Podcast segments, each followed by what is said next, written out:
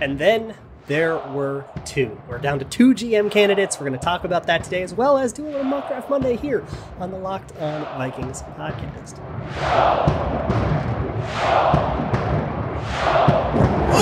Ooh-wee! You are Locked On Vikings, your daily Minnesota Vikings podcast, part of the Locked On Podcast Network. Your team every day. Welcome, welcome, welcome, everybody, to another episode of the Locked On Vikings podcast, part of the Locked On Podcast Network, your team every day. As always, I'm your host, your pal, and the kid you copied off in math class. My name is Luke Braun. You can find me on Twitter at Luke Braun NFL. Show is on Twitter at Locked On Vikings. And today on the show, we're talking about the GM candidates. So thank you so much for making Locked On Vikings your first listen of the day every single day, or making it your first watch on YouTube if you're into that sort of nasty, filthy thing. Let's talk about GM candidates. So, over the weekend, I think it was Friday, uh, Tom Pelissero initially reported that the there were there were two second interviews for GM. They're going to happen this week, one on Tuesday, one on Wednesday. So, of the eight candidates that we broke down a couple weeks ago, we're down to two: Kwesi Adofo-Mensah and Ryan Poles. Also, head coach interviews have continued to kind of go along. Um, I believe that they've interviewed just about everybody that they had requested before. Um, so those interviews are done, and we probably won't see any more interviews until the new GM is hired, and we'll see what that person wants to bring in, or if they just hire from the pool they've already interviewed. Um, a conversation for another day there. But for the GMs, it's Ryan Poles and Kwesi Adofo-Mensah. So I want to talk about these guys, as well as do a little bit of a mock draft Monday fun time thing uh, later in the show. So let's start with Kwesi. And for this, I, I want to make sure we're focusing on process here. Um, there is, I wrote an article to this effect at zonecoverage.com. Um, I'll link that in the show notes if I remember to, uh, where I, I, I, broke all this down in text. But it's really easy to look at these and kind of say, okay, well, this is who was drafted when Kwesi was with the 49ers, and this is who they drafted when he was with the Browns, and who's good, and what's the hit, the hit or miss rate. You know, I think it was Ben Leber when it was still all eight candidates put out a thing that was like, here are the players drafted while these guys were in the, and that analysis is going to leave you short a lot of the time. You're going to have uh, a a bunch of these people weren't on, like Kwesi Adofo-Mensah was not in the pro pers- or was not in the college scouting side. Ryan Poles was not in the, the pro scouting side until 2019. So some of the things the Chiefs did uh, were not things Ryan Poles had anything to do with, and so you have to kind of sort all that stuff out. But even beyond that, look, we are trying to find a GM who will be good, not a GM who has been good. And th- those are different things. Even though you might think, well, if they drafted a lot of good players, that would probably imply that they're going to draft good players in the future. Sure, imply you're going to find some weak correlation there, but more so, I want to look for philosophy. And it also, I think, mimics the Vikings process better. So I think that's a better angle to cover it from. So let's talk about Kwesi Adofo-Mensah and what his process is Uh, what his philosophy would be. Instead of looking at well you know they drafted this player and that guy worked out but then they also drafted a running back and like I, I don't care about any of that. Let me just look at the philosophy. And to know about that you have to know that Kwesi Adofo-Mensah came from Wall Street as a commodities broker. And he has a degree in economics and he talks all the time about how he applies those things to the way that he approaches football. So he's not a football lifer Ryan Poles probably knows more about the game than Kwesi Adofo-Mensah does. If that like tears it for you, go for Ryan Poles. Vote Ryan Poles.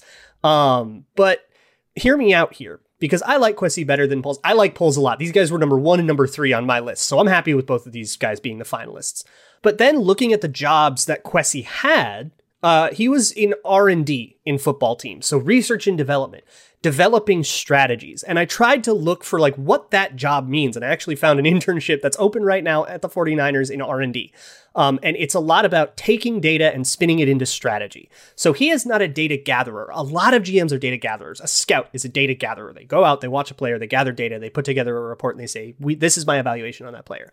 A strategist takes all that data. I think Catherine Raiche did this for the Eagles too.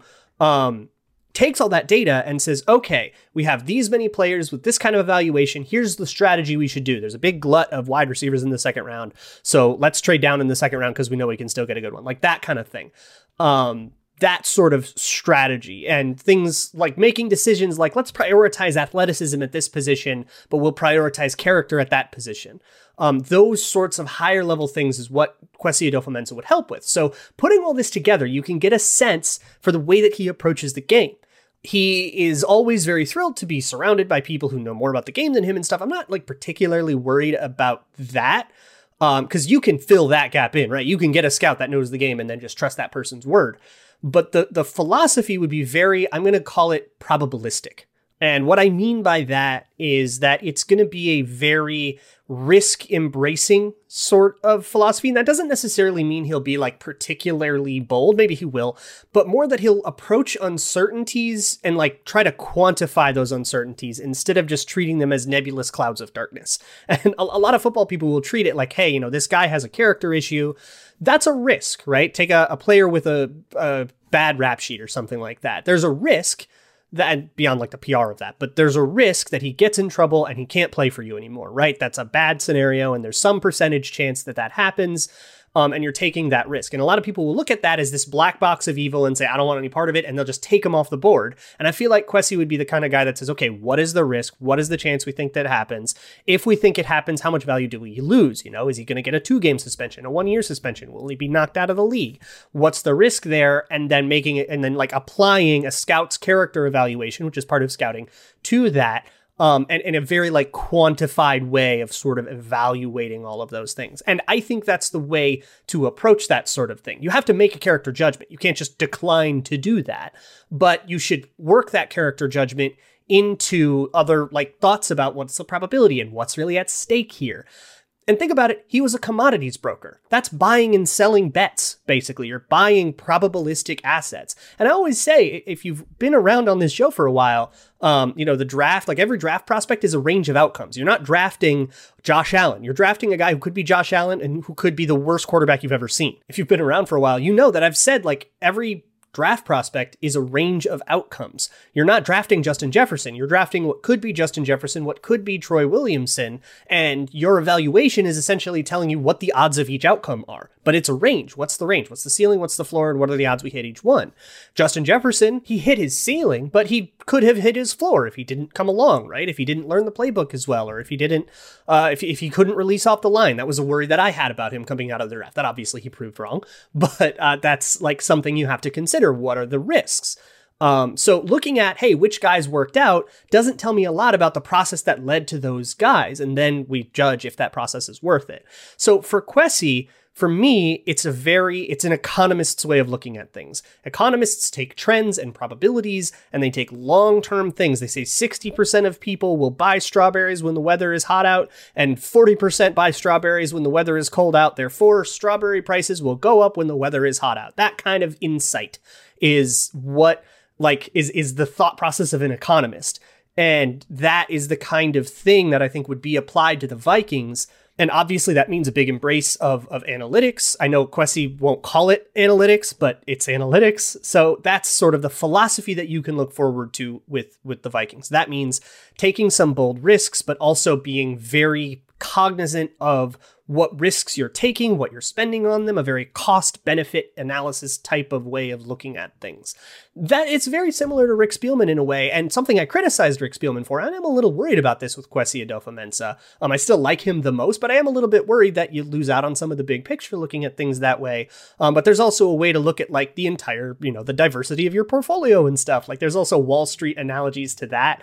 So I kind of get where the mindset is, but if you can just try to get into his head, his his head is about finding good strategies based in evidence that will build a good team. And I think that's what he would bring to the Vikings. I want to talk about Ryan Poles as well. And then, of course, we have Mock Draft Monday to do as well. But first, let me talk to you about the best tasting protein bar on the planet. It is Built Bar. We're all trying to be good. It's New Year's resolution season. I hope y'all haven't fallen off the wagon yet. It's only been like 24 days. But look, maybe you wake up in the middle of the night, you want a midnight snack, you want something unhealthy, reach for a Built Bar. It'll trick your brain because it's delicious, covered in 100% chocolate. It'll make you think you're having like a, a chocolate raspberry candy bar. But one of those would really have like 300 calories like 30 grams of sugar and just be disgusting A Built Bar has 130 calories, 4 grams of sugar, 17 grams of protein. It's not going to knock you off the wagon. It's just going to trick your little lizard brain with all of its cravings into thinking that you totally had a cheat day. But you didn't have a cheat day, you just had a Built Bar. And also, head on over to built.com. They've got all sorts of uh, extra promo flavors and stuff, limited time things that come on the website all the time. So go check that out. And when you check out, use promo code LOCKED15, L O C K E D 1 5. You'll get 15% off of your order. That's promo code LOCKED15 at built.com. Thanks once again for making Locked On Vikings your first listen of the day. Let's talk about Ryan Poles, who is a little bit more of an enigma. There's a lot of press, a lot of ink has been spilled on Kwesi Adofo-Mensah because he's different and he's got this Wall Street thing and he's like a fast riser and he's in Cleveland where they had all they do is hire Ivy League people and Kwesi's like a Princeton guy.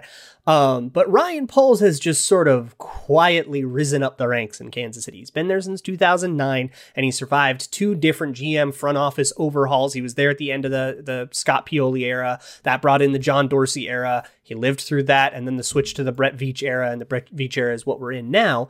And he uh, worked his way up through all of that chaos. And as we're about to find out with the Vikings, when you switch out the, the heads, that gets swept out real fast. The assistant uh, coaches are all under contract. We talked last week about who I th- think should stay and go, but that's what I would do, not what they're going to do.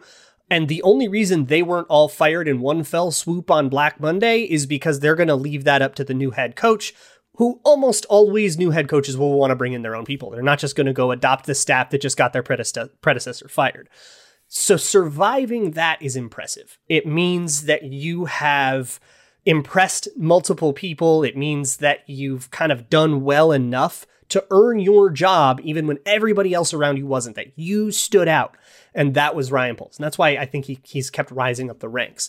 Um, he was on the college scouting side a lot. So if you look at like the 2015, 2016, 2017 drafts, I believe he was the director of, of college scouting for that one. Yeah, that's one of those is the Mahomes draft. So there's that.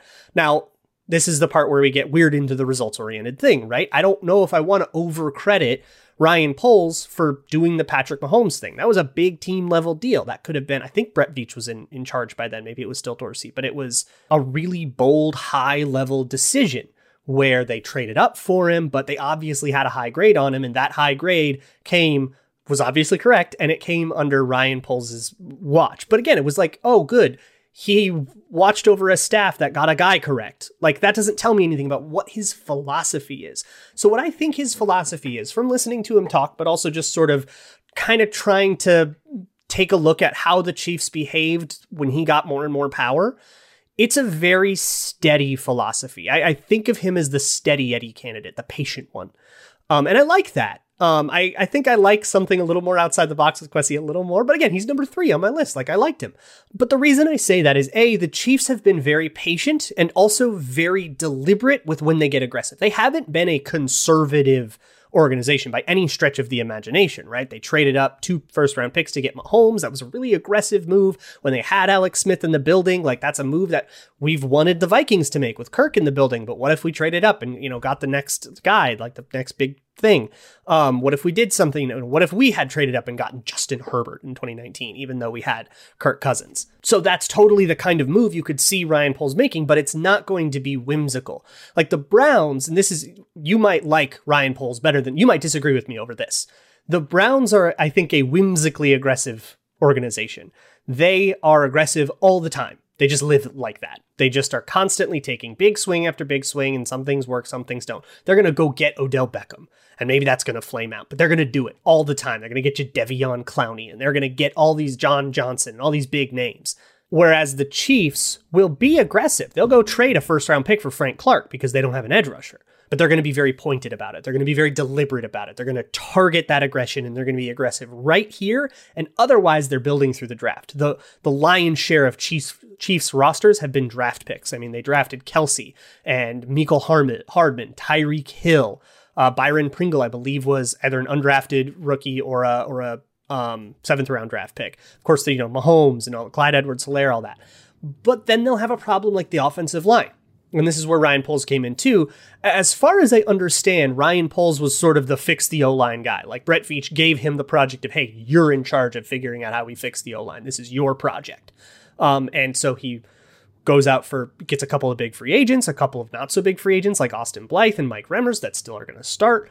Um, and then he drafts guys like Creed Humphrey and Trey Smith, and they rebuilt that offensive line, and that offensive line has done much better to protect Mahomes. Took them a little bit to get it all together because it was a new unit, but after we got through the first couple of weeks of the Chiefs being weirdly bad, they've now turned it on, and they look just as unstoppable as ever headed into championship weekend. So it's a little bit of proof of concept that this can work, and obviously nailing a quarterback pick is going to help. But I think no matter what strategy you strategy you use, nailing the quarterback is going to be an important part of it, right? So I don't know if that's a differentiating factor necessarily. So that's the kind of vibe that I can see. With Kwesi Adofo-Mensah, we will live in this world of aggression and of this world of, of risks, and some will win and some will lose. But on the whole, hopefully you will grow like on the whole. It'll be like a stock portfolio. Some stocks go up, some stocks go down. But if you diversify well enough, you'll grow on the whole, and eventually you'll kind of accumulate value over time. But it's going to be this really wild ride, this chaotic ride. So we'll need to have some of that patience. With Ryan Poles, we'll have to have a different kind of patience where it's, you know, Rome won't be built in a day I think Kwesi would try to build Rome in a day and you'd be competitive faster, which I prefer. But with Ryan Poles, you're trying to build a, maybe a more steady contender, but to do that, it's going to take a little bit longer. It doesn't mean tanking or rebuilding. It just means you're going to have some years with roster holes on them and that you're going to have to be okay with. And I think no matter what we do, we're going to have to be okay with roster holes. An offseason plan that tries to fix all the roster holes at once is basically what the Vikings did in 2020 and 2021, and it got the people who did it fired. So maybe that's not the plan.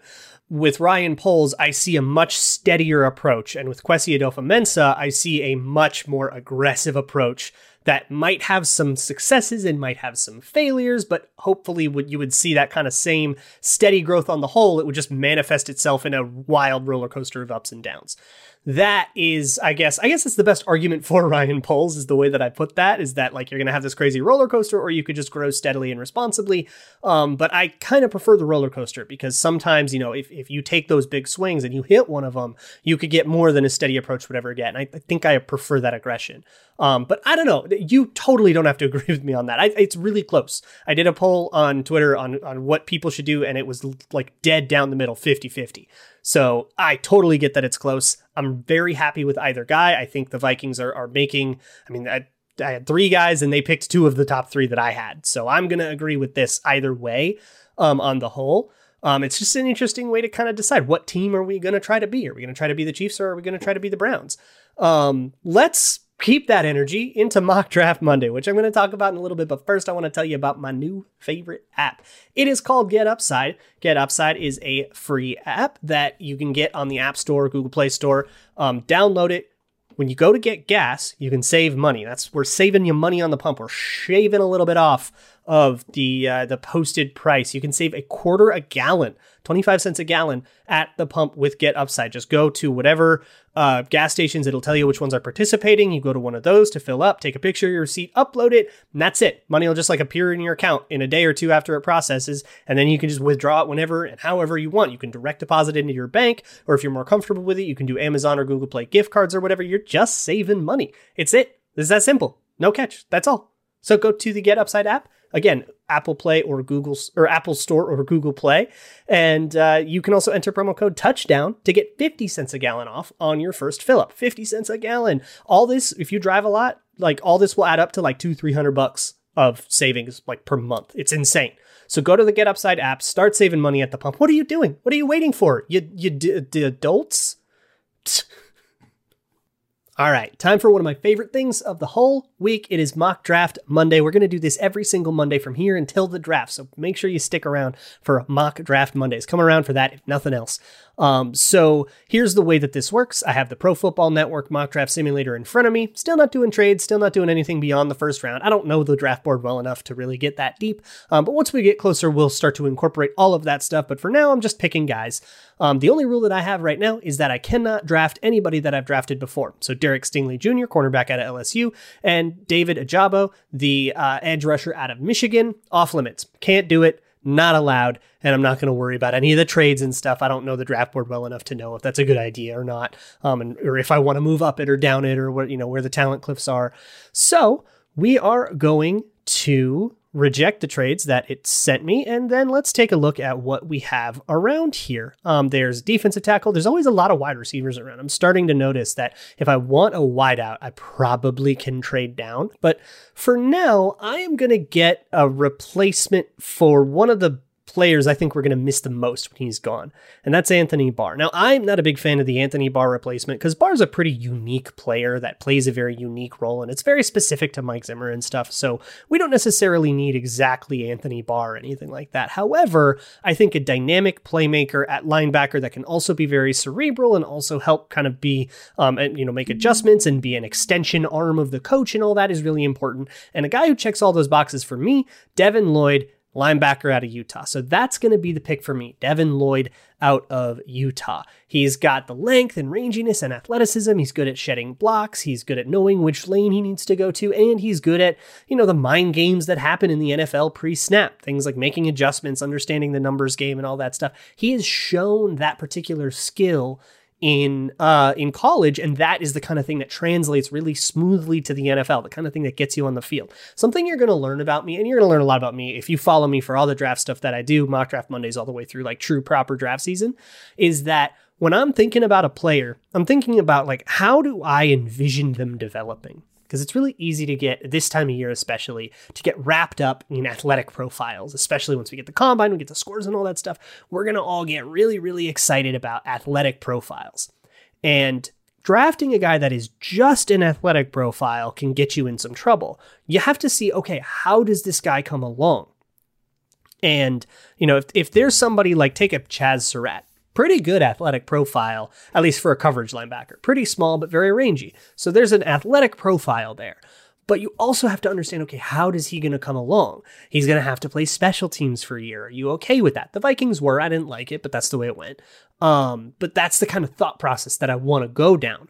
So with Devin Lloyd, I see a developmental path where he gets on the field right away. Kind of a prerequisite for a first round pick, but you got to check that box. And he checks that box because he has the the nuances of the game and I think an instinct for it is a, a, really important thing. And in terms of drafting a linebacker, like, look, there's cornerbacks here, there's an edge rusher around, although I can't take the edge rusher.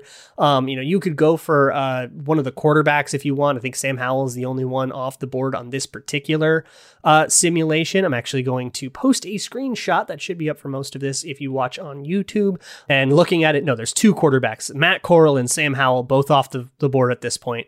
But I could go with Tyler Linderbaum. A lot of people have talked about him. We'll talk about him another day. Um, but that is all neither here nor there. The Vikings are going to have a roster with a good jillion holes on it, and the first round draft pick just needs to be aimed at any one of them. And I don't really need to get bogged down in positional value, but it needs to be a guy that will be an impact player. You know, I don't want to take the most valuable position and then get a guy who's just going to be okay. I, I will take a, a, linebacker over an edge rusher, even though I probably think edge rushers are more important. I'll take a linebacker over an edge rusher if I think that li- that linebacker will be an impact player, and that's kind of what I'm hoping for with this Devin Lloyd pick. Now, I have not looked very deep in any of these guys. It's way too early for all of that. I'm just getting to know them, so all of these takes, I reserve the right to take them back later. But that's it's more about the philosophy right now. And for me, draft philosophy is, you know, get, get a player that can be a superstar for you. If it takes him a little while to get there, that's fine. But what does that path look like? Does that path mean he's redshirting for two years and it's year three and you haven't seen anything from him and you're going, hmm, it's year three and we haven't seen anything from this guy? Like, think about somebody who it's year three, we haven't seen anything from him from the 2020 draft class. Somebody like Troy Dye even like if you if he came and just exploded onto the scene, he was a superstar. We probably wouldn't think too much about the last two years. But like we're running out of patience on that guy, right? I don't want to put ourselves in that situation on purpose. I want somebody where that's a bad case scenario, not like the expected scenario. Um, and I, with Devin Lloyd, it seems like he'll get on the field right away because he knows the the game well enough. Now he does have some problems as a rookie um, that that are rookie problems, spacing, squeezing gaps a, a, little bit tighter. He needs to be a little more aggressive about that, um, and he needs to, I think, trust his instincts a little bit more. Maybe would be a way to put it. Um, but all that stuff, those are going to be rookie mistakes. You're going to be okay with because he'll still be good enough in spite of all of that to make it on the field and be a day one starter as we lose Anthony Barr and we'll start next to Eric Kendricks. So now the core of your defense is like Eric Kendricks, uh, Devin Lloyd. You've got the defensive tackles, Pearson Tomlinson. You got Harrison Smith. That's a center of the defense, and you can build out from there. Obviously, free agency will change a lot of this. You know, if we end up with Za'Darius Smith playing the Anthony Barr role on our defense, like that'll be different. Assuming we're making this choice before those choices, I guess. You know, your your free agency can s- sort of be pointed elsewhere if you're going to get somebody like Devin Lloyd in the draft. Um, that is, I guess, where I land on this. So this week is going to be really fun. I'm really excited. This is going to be a huge week in Minnesota Vikings history because the new GM, I think, what is it, the fifth GM in Minnesota Vikings history? Like the fifth bona fide GM? Like this is a thing that teams shouldn't be going through all the time. So this is a really, really big week and they're making a huge, huge decision. So we're going to be all over it over the course of the week while the interviews go down and stuff like that. Um, but in the meantime, we got Twitter Tuesday tomorrow. So get in your questions at Luke, Luke Braun NFL on Twitter, at Locked On Vikings on Twitter. There's On Vikings podcast at gmail.com. And of course, there is uh, the, the Google form in the show notes or leave a YouTube comment if you're watching on YouTube. Please subscribe to YouTube, by the way. We're very close to a thousand followers. That's a big milestone. Um, and by the way, you can check out the Locked On Bets podcast as well. They'll get you uh, good go going on all of those beautiful, beautiful grambles. So I will see you all tomorrow. And as always, Skull.